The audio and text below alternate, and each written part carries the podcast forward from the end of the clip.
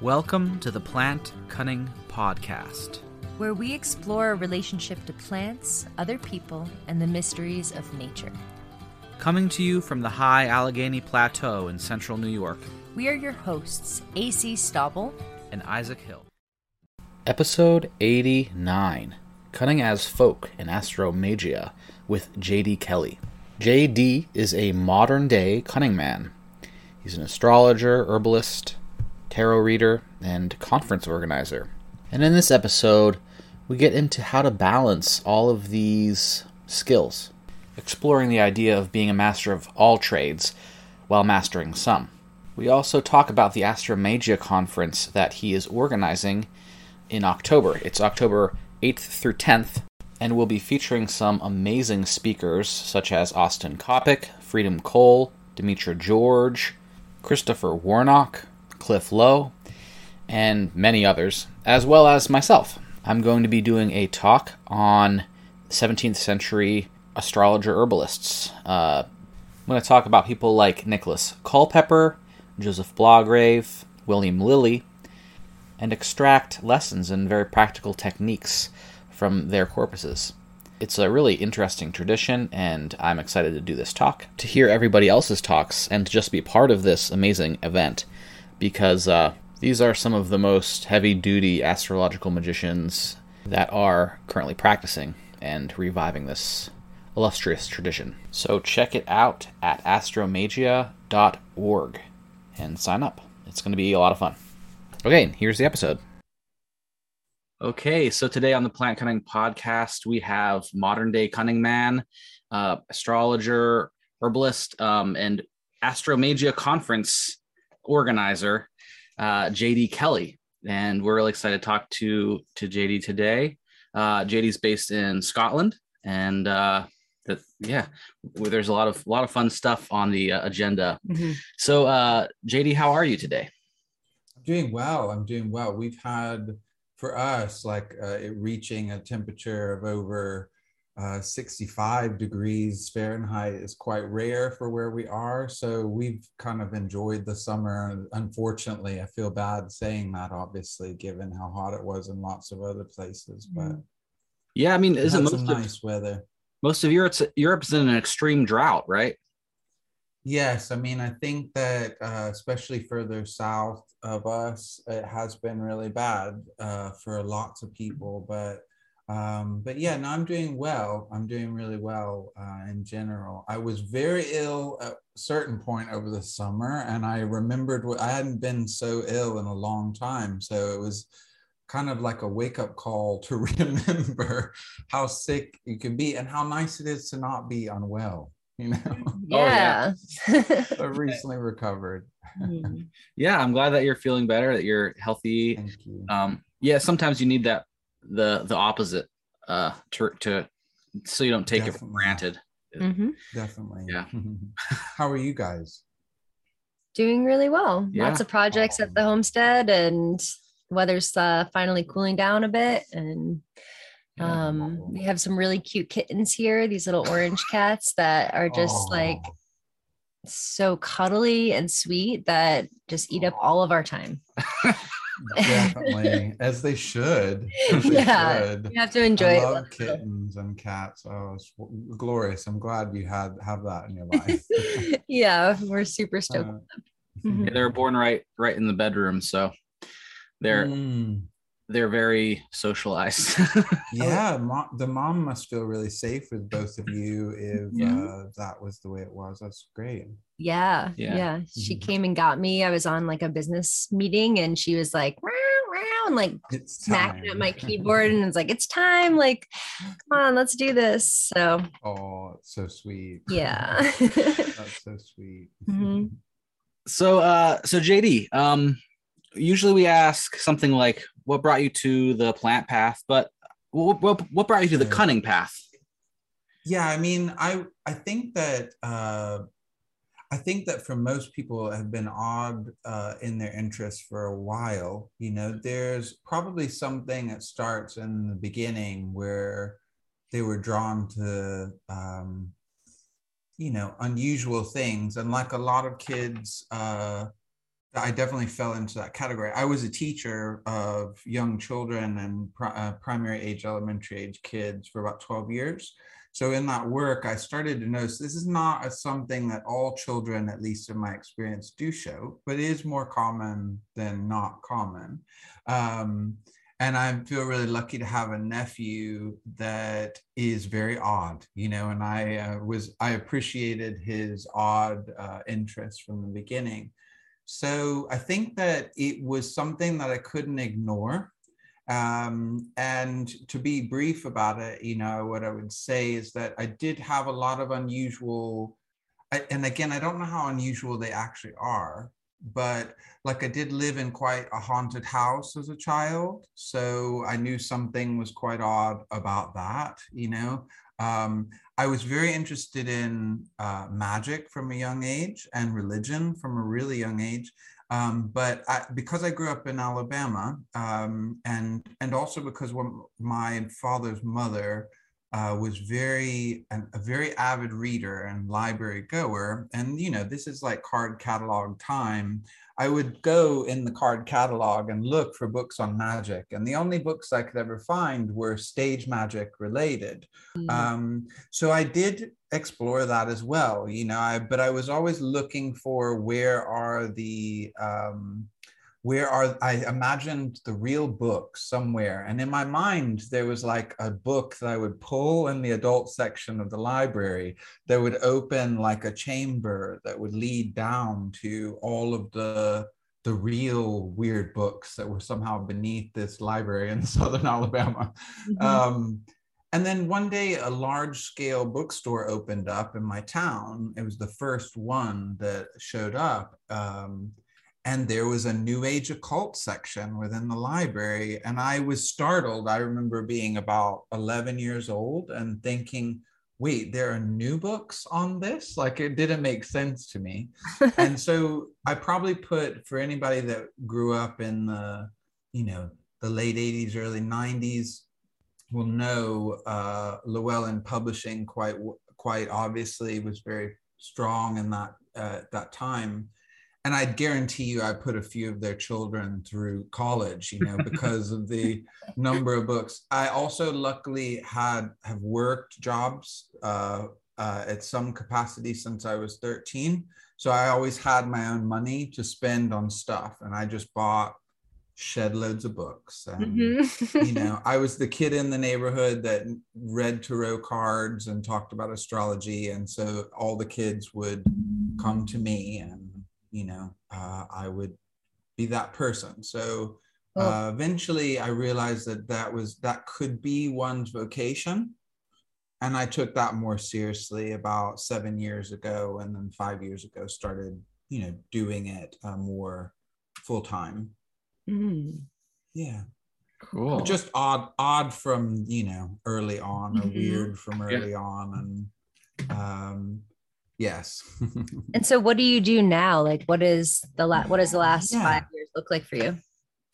Yeah, it's an interesting one. So um the you know like a lot of people uh there's always that strong I don't know. There's a lot. Most everyone suffers from a degree of imposter syndrome. You know, where you're kind of like, "Wait, is this something that I actually do?"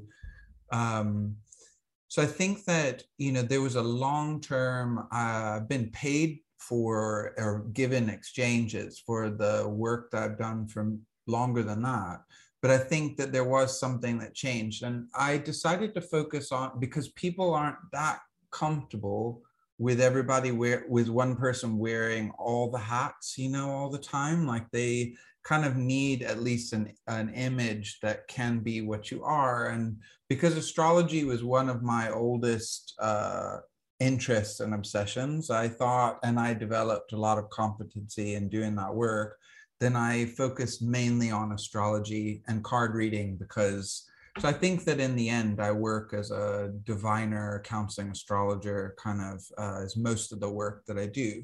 Mm. Um, but then uh, in the last two years, as Isaac mentioned, like uh, did finally get around to to putting some energy into uh, uh, conference that was focused on astral magic, which is a term I prefer over astrological magic because that astrological magic has a very particular uh, thing that it means and within the Western tradition, whereas mm-hmm. astral magic is a little broader term and mm-hmm. I think is is easier to encompass like a broad range of practices, uh, beliefs, or discipline studies uh, that kind of can be brought under a general umbrella of earth sky relationship and how we interact with that you know um, so yes yeah, so i mean that's really what i get up to get up to now mm-hmm. more than anything else cool yeah that that also um i've been reading uh religion and decline of magic uh yeah. and it's a really good uh book on on like the 16th 17th century magic and mm-hmm. astrology uh, and so on. Yes. And they talk a lot about the cunning. I'm reading about the cunning men right now. I mean, yeah. I've read previously, but this is uh, going into it again. And, and they, they do seem to ha- do a lot of different things, you know, but, and, they, and each cunning man or wise woman would do different things too. From, you know, someone would read geomancy, someone would use mm. a, a, knife and a, uh, scissors and a sieve, you yeah. know, as divination. Um, but the divination was sort was one of the big aspects of it. But there there are a lot of different skills that they have, and on your website you uh, you say that you're a jack of all trades, mastering some, and. That's like for me that's really important because like i feel the same way. I've i've got sagittarius rising mercury and gemini moon in mm-hmm. aquarius uranus you know in my first house. Yeah, i'm yeah. very you know eccentric. I like to do a lot of different things but i also like to get deep because because if you you know mm-hmm. you got to get hit the water. If you dig if you're digging for yes. digging for water digging a well you know? Yeah. It's a definitely yes. a balance. So yeah what do you what do you what do you think about that? What, what's what's what's your uh... right. So i think you know the this is okay so i have to i think that there's a couple of things that are there around it is that obvious i think and astrology is a really interesting place to look at this. I think also magic is a larger subject or herbalism also is a larger subject is is uh, also a good places to look at it. You know um, the uh, the idea that one is going and again i'll stick with astrology the history of astrology is very long. And then there's also uh, outside of textual bits that we have, you know, we can also talk about skyscape archaeology, which is learning to look at landscape interactions and and lore around uh, sky earth dynamics that is now telling us things that you know is difficult to uh, keep that stuff necessarily recovering that is a very complex thing for cultures that are no longer ha- around or didn't have written records. So, I mean, that is so vast. And the idea that one is going to um, know all of that,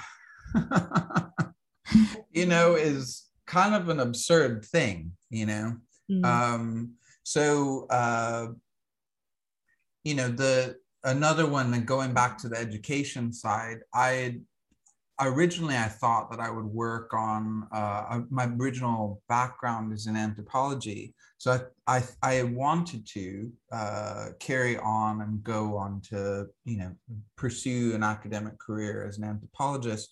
Um, there's not, there's all different reasons why that didn't come to pass but um, I went from about to work uh, with uh, university age people to working with preschool age children. Okay, so I was a preschool teacher for four years.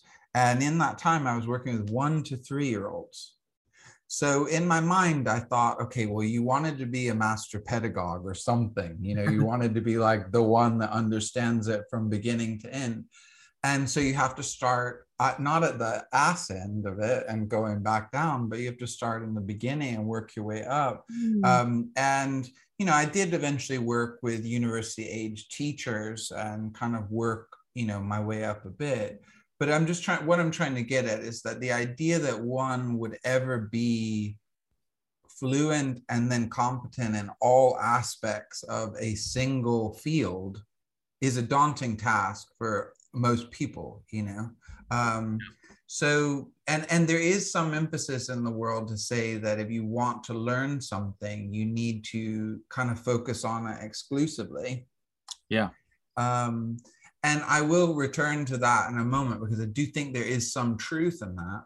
Uh, but i but i think that um in having been obsessed with similar uh like things over my life I have found that uh, it's very cyclical and you know almost spiraling kind of type way of learning where you do return to things. Um, and i think you guys uh, work very much and are present with the, the place that you live and so, season after season of being there and knowing its life, do you know what I mean? And how your life interacts with it, that competency and knowledge uh, and how it's changing you, changing the others that you inhabit is always uh, going somewhere, you know?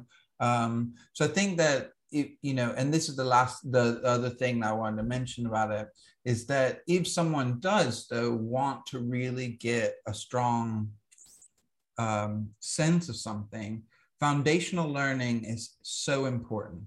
Yeah. And the reason I would say that is because foundational learning, you can, especially I always say this with people interested in astrology as an example, is that, you know, pick, have fun and like go around and learn all the different stuff for a while, but then find one author or one YouTube channel or whatever that you like a lot and spend a good amount of time just understanding and studying their material. Because once you have foundational knowledge in something, you can really go somewhere with it, you know.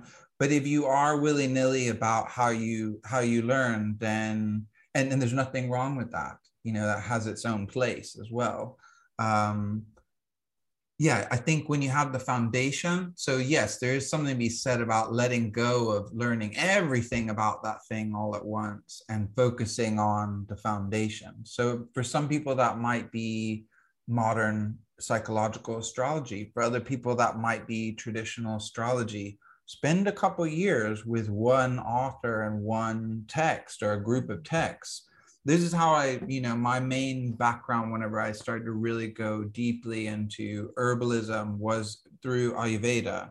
And so I spent time with uh, with the materials of uh, of an Ayurvedic doctor called uh, Vinod Verma, and I stud I read all, everything she'd ever written mm-hmm. and spent many years just with her stuff because then I had a foundation that I could go from. Do you know what I mean? But otherwise, so I think that's important. But yeah, I definitely uh, agree with you, and I think that at the beginning, when you're first getting into something, it's good to really take a wide uh, perspective and look at a lot of different things. So you can see what what appeals to you the most, and then you go deeply into one thing for a while, and then after mm-hmm. you've like thoroughly gotten gotten everything out of it that you can get, then going to another, you know, group. It'll come back. Yeah, yeah, and it'll. And that's, that's the other the thing. thing. Yeah, like like I started learning about wild plants and like foraging when I was like nine, and then through like college, I kind of focused on other stuff. But then it, when it came back, I had that uh, foundational knowledge there, and I could uh, art could could could go further. Same with like music. I've had like cycles of where I was more intense into it, and you don't like you you lose some, but you the the muscles are still there. The the mm-hmm. tracks in space are still there.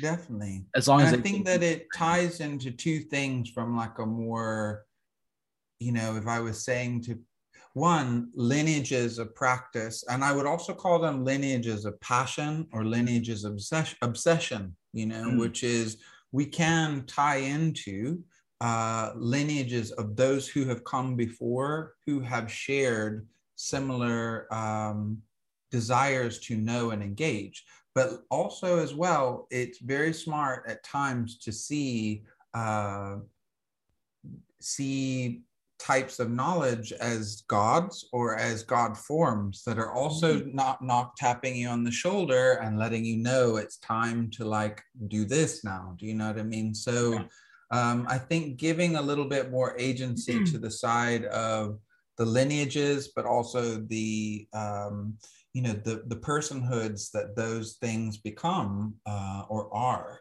You know that they that we can engage with them more directly um, uh, and learn through that you know and it's and it's also the other thing is that you know we really struggle i think memory and not and knowledge keeping is something that's really has changed so much in the last several thousand years, but particularly in the last maybe 40 years, you know, for us as humans, that are acknowledging that some of that knowledge is held between uh, us and those God forms or the lineages. It's not up to us to just remember everything, you know what I mean? And all the time, you know, yeah. it will come back uh, through those more, uh, more, um, those other ways of uh, of it returning to your life. Mm-hmm. we were talking a little bit before we hit record for for the show today about how there is this pressure to know everything. And once you start studying something then people sort of maybe expect you to know things or you know and so we were talking about how it's okay to not know something and to just admit that. Yes. I think that one of the most powerful things for us to be able to do at least for me especially within if we wanted to talk about like occult esoteric uh, or whatever community you know was to be able to say um, oh i i don't i don't think i'm familiar with that can mm. you hmm. tell me more and it's still something that i'm learning you know because i think that the natural reflex is to say um, yeah is to say uh, of course, you know, or just do a knowing nod, Smile like we're all supposed to already know everything. Um, yeah. But it, but that was one of the things I noticed uh, working with in education was that um, uh, developing a desire to be a learner requires that you put yourself in scenarios where you don't know and are not competent at something over and over and over and over again. Mm-hmm. And yeah. that is an anxious place for a lot of people. Mm-hmm. Um, so I think we can be more supportive of others by not creating more anxieties for them to think that they should already know and know how to do everything.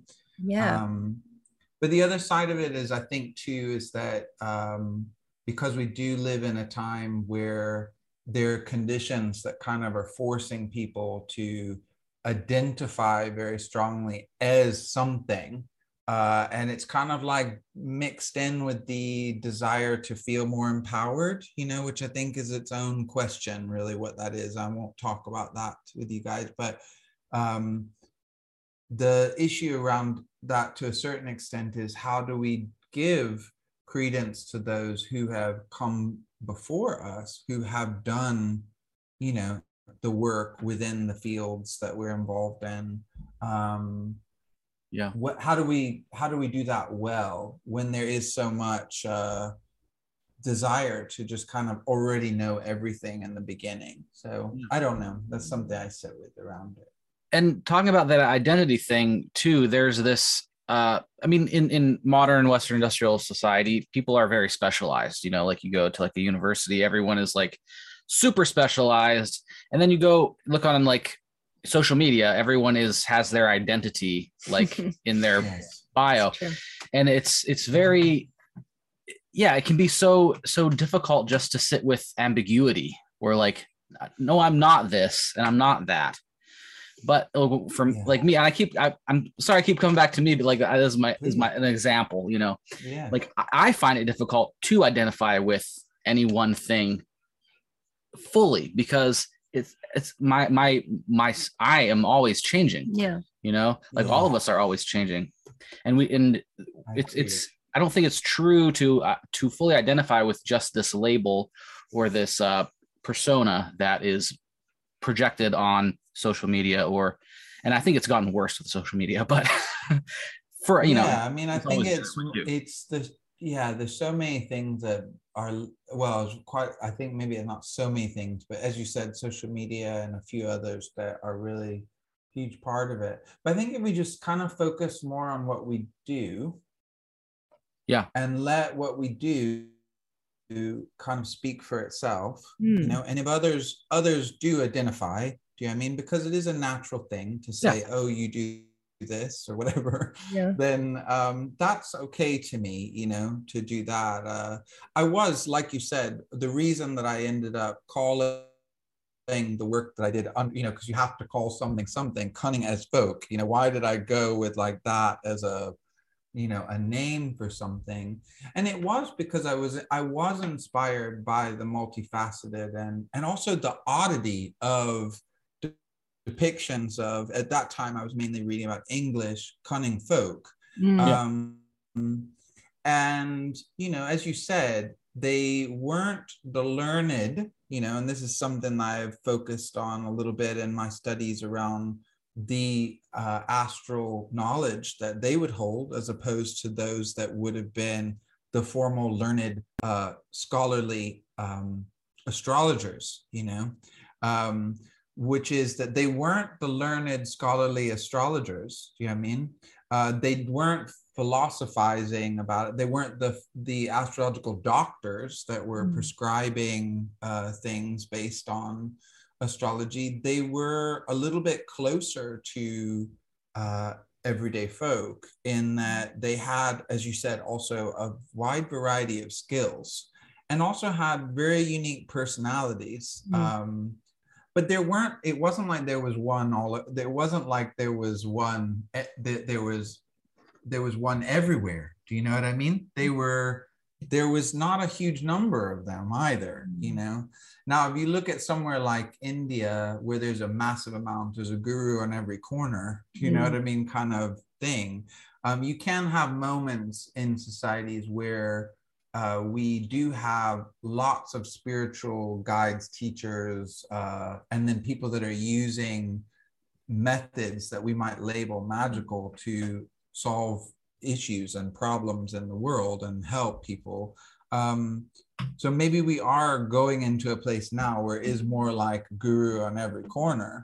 But you know, in that in those cultures, a lot of times there's a high level of knowing who's full of crap and who is not Yeah. you know and i think that this is our main thing is that i do think we have to understand that it's important for those of us that know a bit about these things if, if we've been around it long enough to point out when someone you know to point people in the right direction i guess Yeah. is what i'm trying to say um you Yeah. know but but the jack of all trades mastering some i think is we can we can have a little bit of faith in our own uh, learn learning intelligence that it carries us forward in a way. So if we do let go of something for a little while, we don't need to feel shame about that.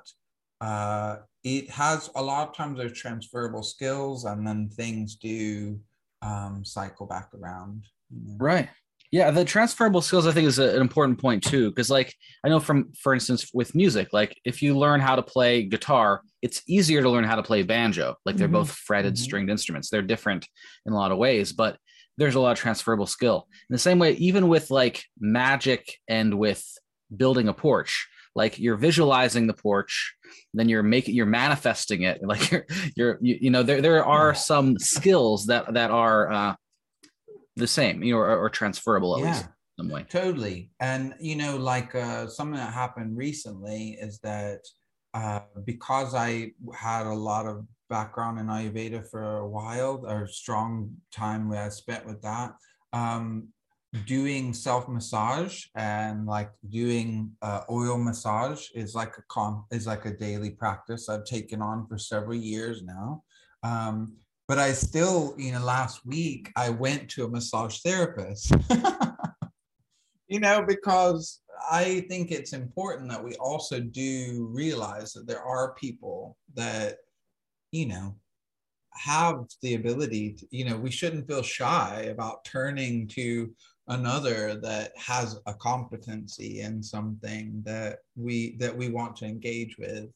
Yeah. Um uh yeah, so but I think people should trust it a little bit more. Um Yeah. and and and just keep at it you know that's the thing it'll come back you know it'll come back Yeah. And I Mhm. think another aspect of, you know, jack of all trades, master of some is just having to be adaptable. You know, we've talked about that on the show a lot before, but you know, we we live in such changing times and having a little bit of skills from various different healing modalities or um, you know, different backgrounds and different earth skills and things like that can be really important. I think it is really important. I agree with that. Um, I definitely do. And I think that, but it's also okay, you know, if someone's approach is to be hyper focused, super yeah. interested in something, it does also produce some fascinating characters and you know really good so i think that we can we can feel good about that um, but i do think it's a lot of shame around developing a lot of skills uh, and that's why i changed the phrase you know nice yeah um, yeah and I, th- I think another important part is honoring each individual person and their proclivities and their uh, inner mm-hmm. guidance you know and what what yeah. their their obsessions like their passions yeah and, that's why I think if you tie that into lineages of obsession, do you know what I mean? Mm-hmm. Or passion or whatever we want to do or practice or practice or whatever we want to do, then I think you have another another way in which there's some intentionality that isn't just you, that is helping, you know, along along that.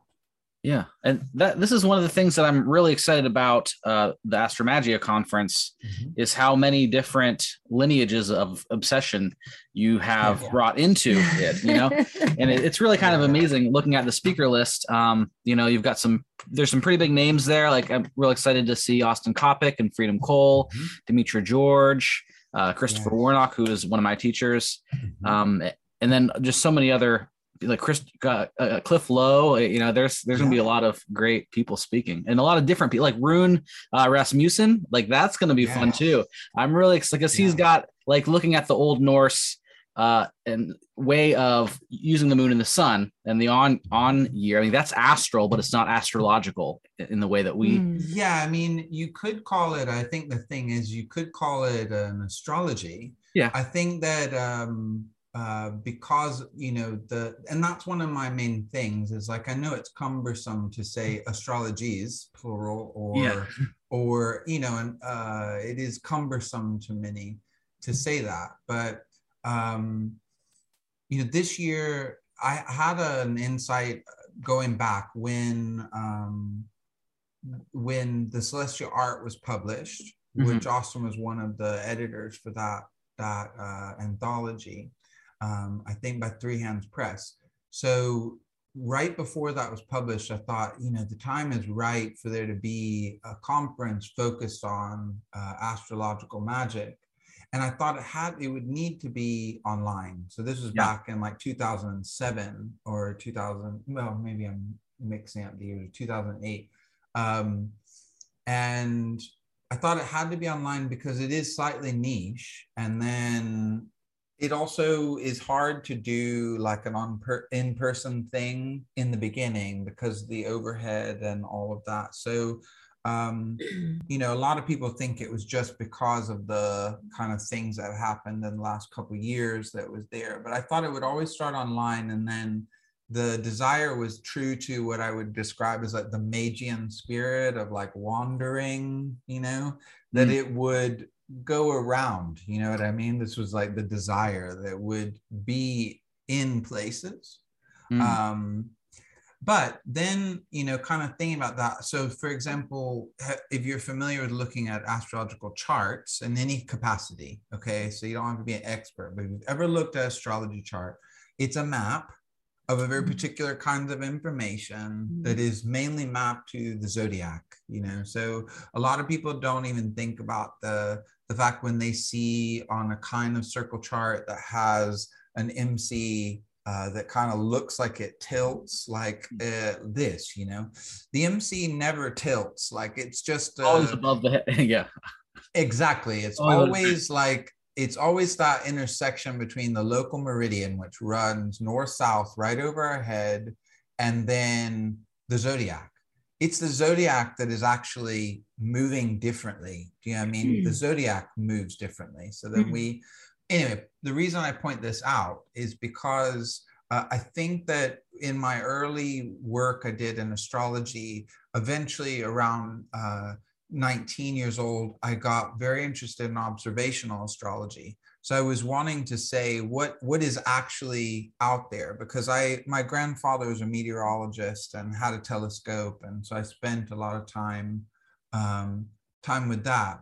Um, some people the and this is something that ties back into something you mentioned about um, uh, the decline of the enchanted world you know which i don't think we really ever got to this point where we don't think things are enchanted you know people still can be staunch uh, material rationalists and talk to a cat you know what i mean? Yeah. or well or also whatever. it's also only in the educated elite classes that it's been disenchanted. Like they're still sure. Yeah. Exactly. And i think and i think the thing though is though is there is something about and i i use a term called children of this problem. I think that astrologers specifically are very interesting group of people in that what we're seeing occur if we go back far enough we're seeing the rise of exact science occurring because exact science needs to uh, show itself and the mathematics that not that it wasn't already there there was there's a lot of evidence that suggests it didn't go in this direction in other groups and other times but there is something about it where this uh, this kind of uh, detaching from lived uh, experience um, direct experience of something. So when we look at a map, we don't spend a ton of time thinking about, well, what was the sky actually like at that moment of a person's birth, the sky itself, you know? We immediately go to things that relate to the disciplines around Western astrology, for example, if that's our framework. Um, and not that that's a bad thing, but what I think is interesting about uh, looking at the intersection between astrologies or astrology and magic is that magic is very much about direct participatory engagement with something mm, you know yeah. like the planets are these like we could say you know they could be thought of as uh in some ways like um laws of nature you know that are uh we've discovered, you know, and you kind of can see where Platonism and Neoplatonism and all of this is so intimately tied to a lot of the ways we think about astrology. I'm not I, too much to say now, but like the point really is around it is that um, we can become uh, less present to. So I think what's great about what uh, Rune does is, you know, and and there are others is like um, looking at the relationship between um, cycles, uh, things that we can see and observe, but also the landscapes in which we inhabit. Because any sky that you participate in is your sky. It has direct involvement with the ecosystem and the life ways of the others that you share that landscape with. Do you know what I mean? And if we if we are inspired by uh, contemporary and what we know of other cultures that have had a very strong knowledge of sky earth dynamic this is a very natural thing for for that for those ways of thinking. And this is my largest thing that i'm really trying to cause to happen with astromagia is i want it to be enough of a mixed group of people that we do start to have a context to feel inspired to recover and engage more directly with uh, the sky earth dynamic you know and the way it's storied. Mm-hmm. yeah. Yeah and yeah actually looking at the sun and looking at the moon and looking at the stars it it is yes. very different than actually just like looking at a chart. Print out from the computer or just look on the on this on your phone screen or whatever yeah it is very different i remember the first time that i saw the moon through a telescope my immediate reaction i just started crying you know what i mean Uh, and so, what is it about the moon and me seeing it that brings forth water? Do you know what I mean? Yeah. For me, Yeah. All that can mean something. Do you know what I mean? And it's it wouldn't happen if I just look at the moon uh, in my nativity as it's drawn as a map. You know what I mean? Mhm. Um, and one of the most basic things I always tell people, which I think you guys can, which I think is so easy to share, is say with the moon again, is knowing what phase your moon was in when you were born and knowing to f- see it in the sky. You know, is it out late at night? Is it out early in the day? Is it out? When is it out? And like going to it and letting it teach you about what your moon is. Do you know I mean? Because even if it's not the exact, like the metonic cycle hasn't repeated for it to be precisely the exact moon, you know, I think that we can give, be generous and like allow it to be something that we open up to building a relationship with it. Um, which is why, you know, for me personally, I think I have a very strong uh, animistic uh, disposition, you know, um, be, and I think that that is important for us to try to re, reimagine, you know, and the work that I'm trying to do with it is new animist astrologies. You know, what does that mean?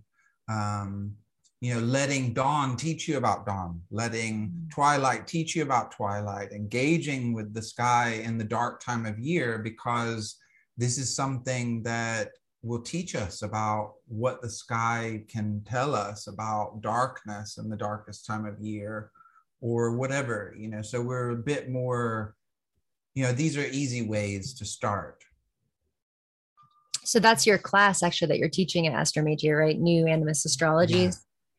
yes i mean Really that's good. the hope anyway yeah i'm giving a talk for a group called ISAR Yeah. on constantly unfurling talking about uh, animist uh, conceptions and astrology, and then this one will be like a follow on, uh, follow on from from that. Uh-huh. Sweet. Yeah. Last year I struggled to give a talk because, um, and I'm going to give it again at the beginning this time because uh, I wasn't as experienced at that time ma- managing like multiple Zoom things all at once. Oh, yeah. So No, the it's moment I went in to give my talk uh, last year, it shut everybody else out. Oh, Oh, no. no. It's okay. This year I know what I'm doing. Yeah. Yeah, it's a learning curve. There's It a whole is. whole different set of of uh, organizational skills for an online event than for an in-person event. Both difficult. Both and there's yeah. yeah. there's always going to be something that comes up. So we all get it. We're all we're used to it. But um, could you speak a little bit more? You were talking earlier about your vision and your goal for this conference. Like, why did you create Astromagia? Yeah, so I feel like the this okay, so the sense I got, and it's not this I, I have a problem maybe always seeming like I'm gonna criticize something. Okay, so I'm just this is more an observation that um, you know, outside of astrological conferences, like if we're talking about an astrological conference, there's a lot of good spirit and goodwill at an astrological conference. There's there are people that don't get along always, you know, and there's always something there. Sometimes Yeah. it is quite personal, sometimes it's a bit more academic, not getting along, whatever. Yeah. Um, uh, but because of the being in person, there's almost like something that does make it easier, you know, to we kind of focus on what's good. The problem that I noticed within the astrological magic community proper, in terms of Western uh, a- astrological magic, as it's kind of emerged in the last uh, 20, 20 or so years, is that um, the places to really talk about it were only on uh, social media platforms Mhm. and i think that there there's nothing and maybe there's not anything inherently wrong with the idea of what social media might be right but the way in which it does play out it Mhm. often is Like little- problematic yeah. and and exactly and the other thing is is that you get a lot of adherence of particular teachers ways of approaching something Yeah. so you'll get like a a, a Mhm. place where it is that there are a couple voices that are thought to be authoritative and and again, there's nothing wrong with that, you know. But I felt like it was time now that the discourse was growing uh, for there to be a place that could start to create more context for a larger scale, more open, bigger idea around um, what at first I thought astrological magic, uh, you know, and it's like more uh, more uh, strict sense. Mm-hmm. But I think that you know once uh, because I have uh, because I have an anthropological thought around most things in the end, there is always that there's a lot of cultural and a big much bigger thing that is behind this you know? Uh, which is also why i wanted to incorporate artists and um, people that were in I, this is why i say it's focused on astral magic and its contents because it's also looking at all of the creative uh, expression and cultural expression that is also is tied into uh, this reemergence of uh, astrology as a way of knowing the world, you know, or astral magic as a way of engaging with the world. Yeah, that's really cool that you're creating that space. Yeah, that was the desire. And this year in particular, looking at astral, the relationship between astral magic and astral lore, you know, mm-hmm. um, because, you know, within uh, properly, I think within astrology, we, uh, there's a lot of talk about doctrine, you know, the doctrine of whatever it might be. Um, and I don't think that that's a bad thing. I think that we sometimes forget that that is lore, or lore is probably tied into that. Mm. Um, so the way that we, uh, you know, the way that we engage with the story that is present within sky earth dynamics was very clear to me as something that was already important, but really needed us to bring some attention to this time. So, um, you know, there are some key figures that are giving talks, uh, like Demetra George or Cadmus or Sasha Ravitch, or even, as you mentioned, Rune, talking about ways in which um, story and sky earth are kind of being woven together you know? And i think that uh, this is something i spend a lot of time with personally you know? I try to walk in the place that i live for a couple hours every day no matter what the weather is. So i know when the rabbits are doing the crazy rabbit things on the hill and when the rowan berries are blue are ripening you know? Yeah. This is an invitation to story, in my opinion. You know what I mean? What is going on in the landscape?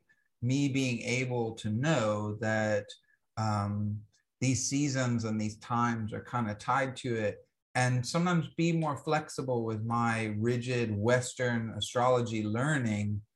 Because in that case, we want to kind of fit everything in. You know, Gordon White gave a really good talk last year about how, and I do think it's pretty accurate. He he described how the there seems to be like a tendency, uh, Hellenistic intellectual tendency to put everything into a, like almost like cells of a spreadsheet. Mm-hmm. So you know there could be something about rowan berries and um, rabbits, you know, that I suddenly now need to put into a, like a slot that is related to a certain planet or a certain cycle or a certain you know as a way of categorizing it mm. and i think that this is this is also what i'm trying to screw with a little bit with the conferences like how we can start to allow things to just speak for themselves as we encounter them and we learn do you know what i mean as mm-hmm. opposed to i have this template that i need to plug everything into. And it needs more voices than me to do that, obviously. yeah. Well, I think also just showing the diversity of voices, you know, from people who are very like strictly traditional astro- Western astrology mm-hmm. to people like Rune, um, and some of the like uh, you've got some uh, hoodoo stuff going on in there. Yes.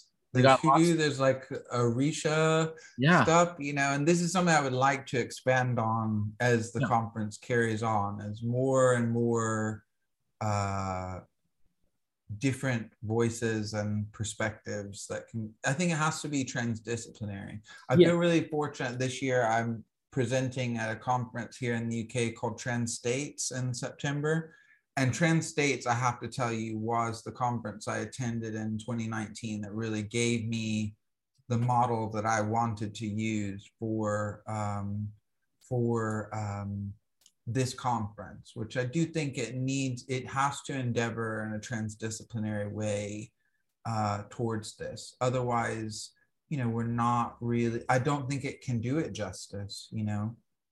So, with all the different subjects and um, folks that you've brought in, who is the right audience? Like, who is going to want to attend this conference? And Yeah, that's what I, w- I'm always happy that anybody wants to attend. So I would say anybody that feels interested in it. I mean, I think that it is, again, that's a, a very good question. I probably should have started with some marketing model that looked at that from the beginning.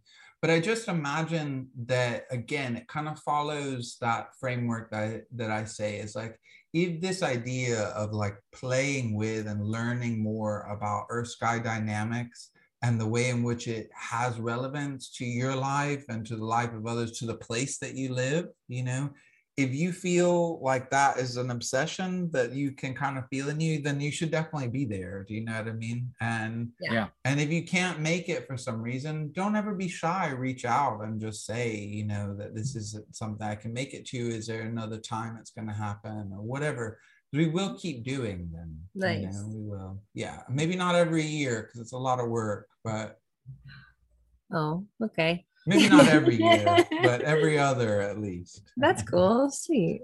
And is there anything that you're particularly excited about or a particular speaker that you're just super stoked on is going to be here? Wow, I was so happy with everybody's. I mean, the other thing is that uh, because I know that um, because I know that uh,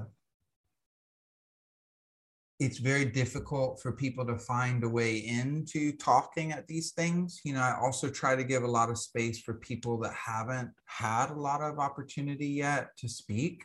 So um, I am excited for them to have an opportunity to be able to share, you know, um, with with people. But I was just thrilled. You know, Demetra George had given a talk not that long ago for I think it was Astrology University uh, that is related to the talk that she's giving now. But she didn't have the opportunity in that to explore the level of the story that she wanted to. Mm. So I was really happy to give her context to to be able uh, to explore it from a more storied lens. Um, awesome. but yeah, there's I wouldn't say that there's anyone that uh, Mhm. I am really happy to see Dan Attrell. You know, this will be Dan Attrell is the translator of the Latin Picatrix that came out recently. Um, I can't remember how long ago.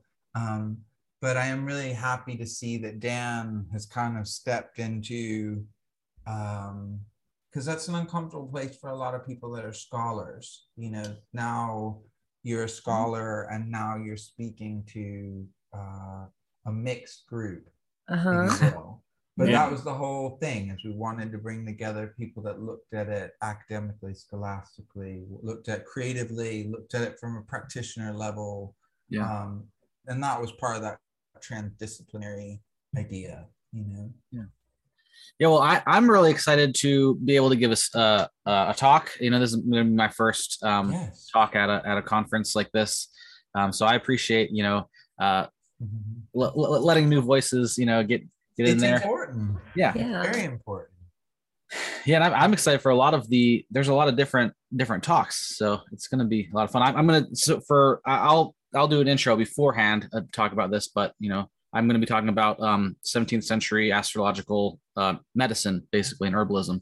So that's been really interesting to me lately, and yeah, there. it's a fascinating a fascinating uh, time in which there's a lot of, and that's the thing people don't realize like here there's universities that i live well they were quite close to where i live now where astrology was taught in the Yeah. university Yeah. as a way of approaching stuff you know um, and, and I don't say that's like the glory time of whatever, but it's the same time it is a very un, um, interesting and important moment to understand, you know, Yeah. and, and see what's relevant now. Um, Well, it was the, the last great flowering of traditional astrology uh, before the Enlightenment, you know, and, and all that came along with that.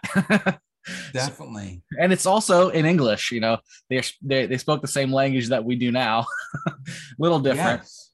It's, I know, and uh, it's very likely that you know some cunning folk practitioners would have at least had books or something Mhm. that they Yeah. were also looking at. Whether they knew how to read them or read them to do the work, that's always another question. But you know that that was the other piece that last year's conference kind of brought forward was the idea, and something I will talk about this year, is this category of learned academic philosophical learning mm-hmm. and then the kind of lower more folkloric learning and knowledge that is held with astro- with things that we might call astrological Yeah. and then there's this intermediary group which tends to be the get your hands dirty uh, kind of people where they're applying ideas that relate between the two and the cunning folk people often inhabited that middle group where they Mhm. knew enough to get themselves in trouble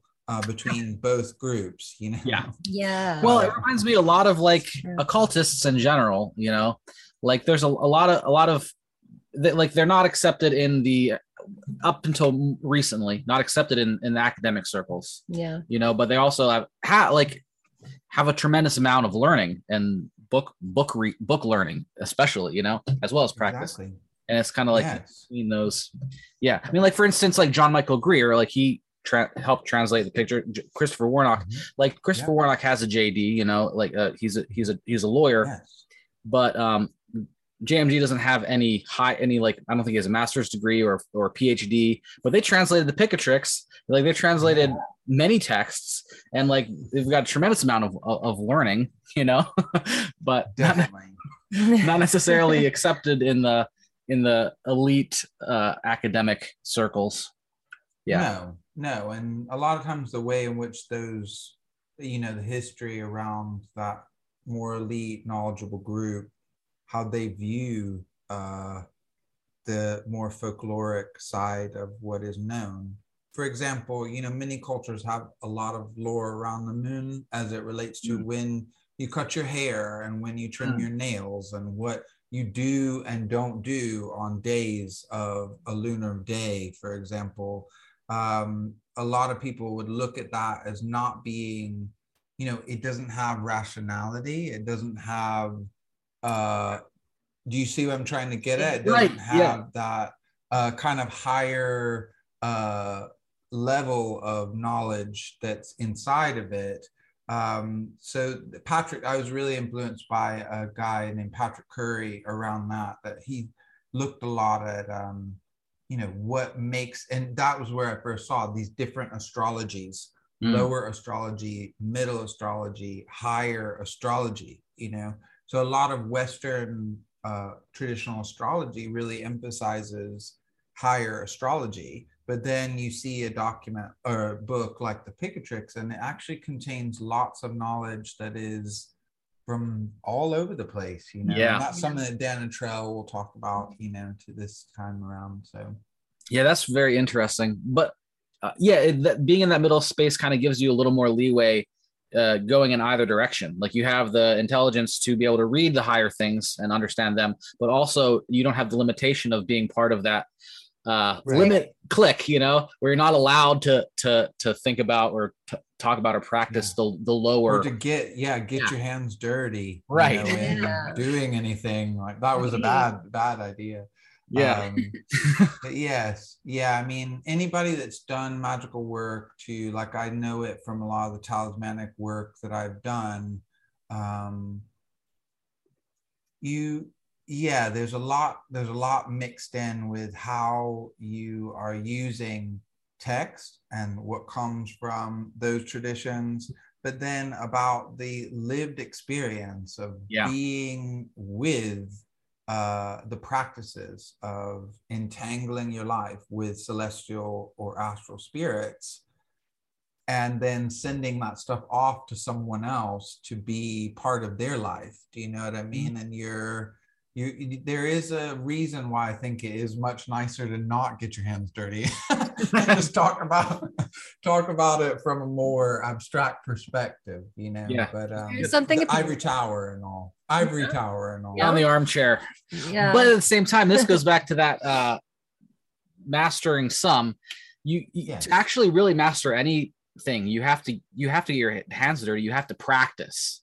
Like the practice is where the rubber meets the road and where any actual like um yes. embodied learning comes from that's where like your your muscle memory comes from uh, your yeah. intuition it comes from actually doing the practices and getting your hands dirty mm-hmm. i agree and i think it also is something further going on which is there in the not maybe i think you know gordon white again he's really been good in like contemporary uh, esoteric community and occult community drawing forth this thing that the idea between uh, theory and practice can never really be separated. So mm. even the idea of theorizing obviously is a kind of entangling, practicing mm. is a kind of entangling. But I do think what you're saying is so important. It's, you know, just and, and I think this is also something that people should feel more encouraged around is yeah, you know, there's a lot of fear around getting something wrong with mm. stuff you do like you guys will know from an herbalist perspective, you know, there can be a lot of concern around, like I remember recently, and I don't know if this is a reality within uh, the herbalist community, but you know, there's like suddenly is how much licorice is like too much licorice. Do you know what I mean? suddenly, and have I been causing problems by, you know, all just as an example, but I think that within the magical community as well, there are some really easy ways like uh, planetary prayers, or as I said, go out and let dawn speak to you about dawn. Go out and let the moon of your phase of your time of birth teach you about the moon of your phase of time of birth. Mm-hmm. These can be very gentle and easy ways to start to entangle yourself more in a in a practice orientated way and uh, you know the other the last thing i would say about it is one thing i am really excited about uh, is uh, cadmus is talk about one orpheus and the idea of art as a model for magic um, because and this idea of the tension between art and science.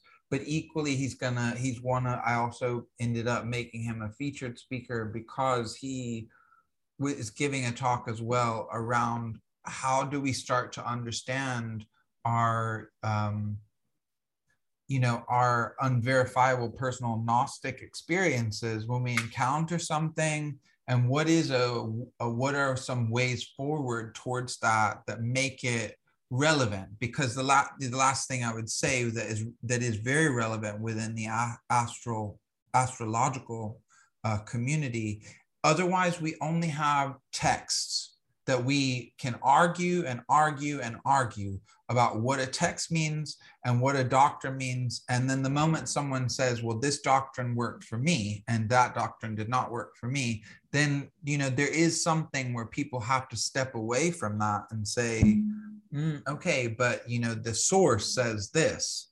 Do you see what I mean? And so we do have to kind of find a way forward that isn't not that we're not interested in text, but not obsessed about text and the way that we are. You know, right? Yeah. Well, they also contradict at a certain point too. Like a lot of texts yeah. contradict, and so Definitely. it comes down to your personal experience of like what actually works for you. And I think uh, we were we. This is probably going to come out right after our, our talk with uh, John Michael Greer on pre psychological modern astrology. And mm-hmm. for him, he uses um, the modern rulership system. Like he uses. Uranus as the ruler of Aquarius, and that he for him he found that it produced better predictions. But he has like mm-hmm. Uranus in his first house, whereas like Robert Hand, who you know has been practicing for fifty years or whatever, like he found that the modern rulership system does not work for him. So like. Mm who do you like you got to go with what works for you i think yeah. but yeah i mean some people argue that you make it your own in the end and that's probably uh, there is some truth in that but I think that you know the other piece is when we go back to learning through experience. Yeah. Or as I said about uh, and recently spent some time at some older sites here in the UK that are orientated and definitely speaking to cyclical and story as it relates to cycle. How do we start to have that be um, a, an important and and useful source of kind of an empirical approach where we are verifying things mm-hmm. in the landscape. Mm. You know, we're letting the landscape verify rather than the text verify something or my approach. I found that it does. And again, I'm not criticizing any of that. I think it's all valid. It's just that we have a tendency to default to one or the other. And I, I just always wonder if uh, there isn't more that we can learn to do that is natural for us as human beings, mm. you know, mm. um, that isn't just about obsessing over text or which schema is the one that we can make work. No, that's a bad thing. I work with mostly traditional methods, so I mean, I shouldn't bash it too much. yeah. yeah. And, and I think it's also important too because, uh, you know, everyone inhabits a different land and mm-hmm. there's a different spirit yes. in, of every land and also the lands are sky also yes there's the land and the sky are yeah like the land up here in the land and the sky up here in new york are totally different than in baghdad uh, you know in not 900 ad you, you also you know, like there's there's time too you mm. know and like yeah. as astrology is is all about time um and and and i think we're living in a it seems clear that we're living in a period where things are changing pretty dramatically hmm. um, too. Like within our in our lifetimes, uh, we'll see Definitely. zones shift. We'll see um, moisture patterns shift. Oh, we've got the kitten here, one of the kittens. oh my gosh. Uh, so that, that is worth everything right there. Mr. Floofs. Um, I love all the floops. Oh, His name is Mr. Reginald Floofs. Yeah. Oh, the original one. yeah.